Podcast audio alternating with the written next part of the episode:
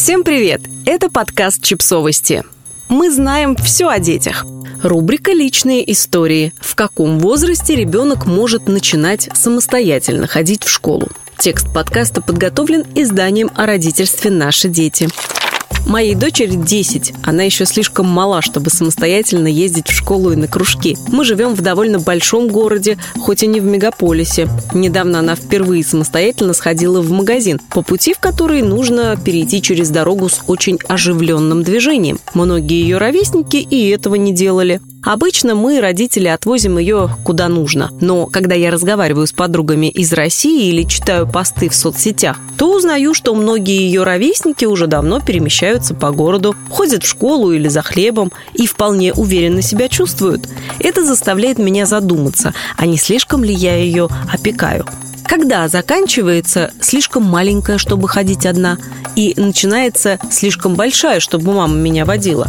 В каком возрасте нужно приучать ребенка к самостоятельности, а в каком возрасте пора браться за голову и причитать, что упустил момент? Конечно, это риторические вопросы. Нет точного возраста, в котором ребенок должен стать самостоятельным.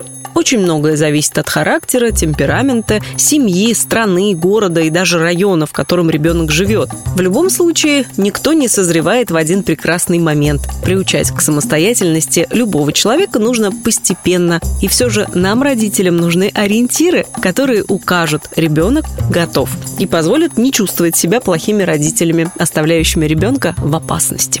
Согласно данным Американской академии педиатрии, 10 лет – тот возраст, в котором большинство детей могут самостоятельно передвигаться по городу, ориентироваться, пользоваться общественным транспортом и соблюдать правила дорожного движения. С поправкой на то, что все дети разные и родители должны учитывать уровень физической и психологической готовности своего ребенка. И, конечно, нужно соблюдать простые правила и рекомендации. Основные рекомендации для того, чтобы помочь ребенку ребенку начать самостоятельно передвигаться по городу убедиться, что ребенок знает маршрут, что этот маршрут безопасен, оснащен всеми необходимыми указателями и знаками дорожного движения, пешеходные переходы, светофоры.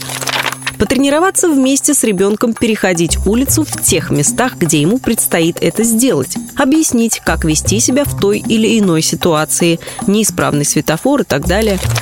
Идеально, если поначалу ребенок будет ходить не один, а вместе с другим ребенком, другом, соседом, старшим братом или сестрой убедиться, что ребенок способен ответить отказом взрослому человеку, который предложит его подвести или сопроводить, и попросит помощи, если это понадобится.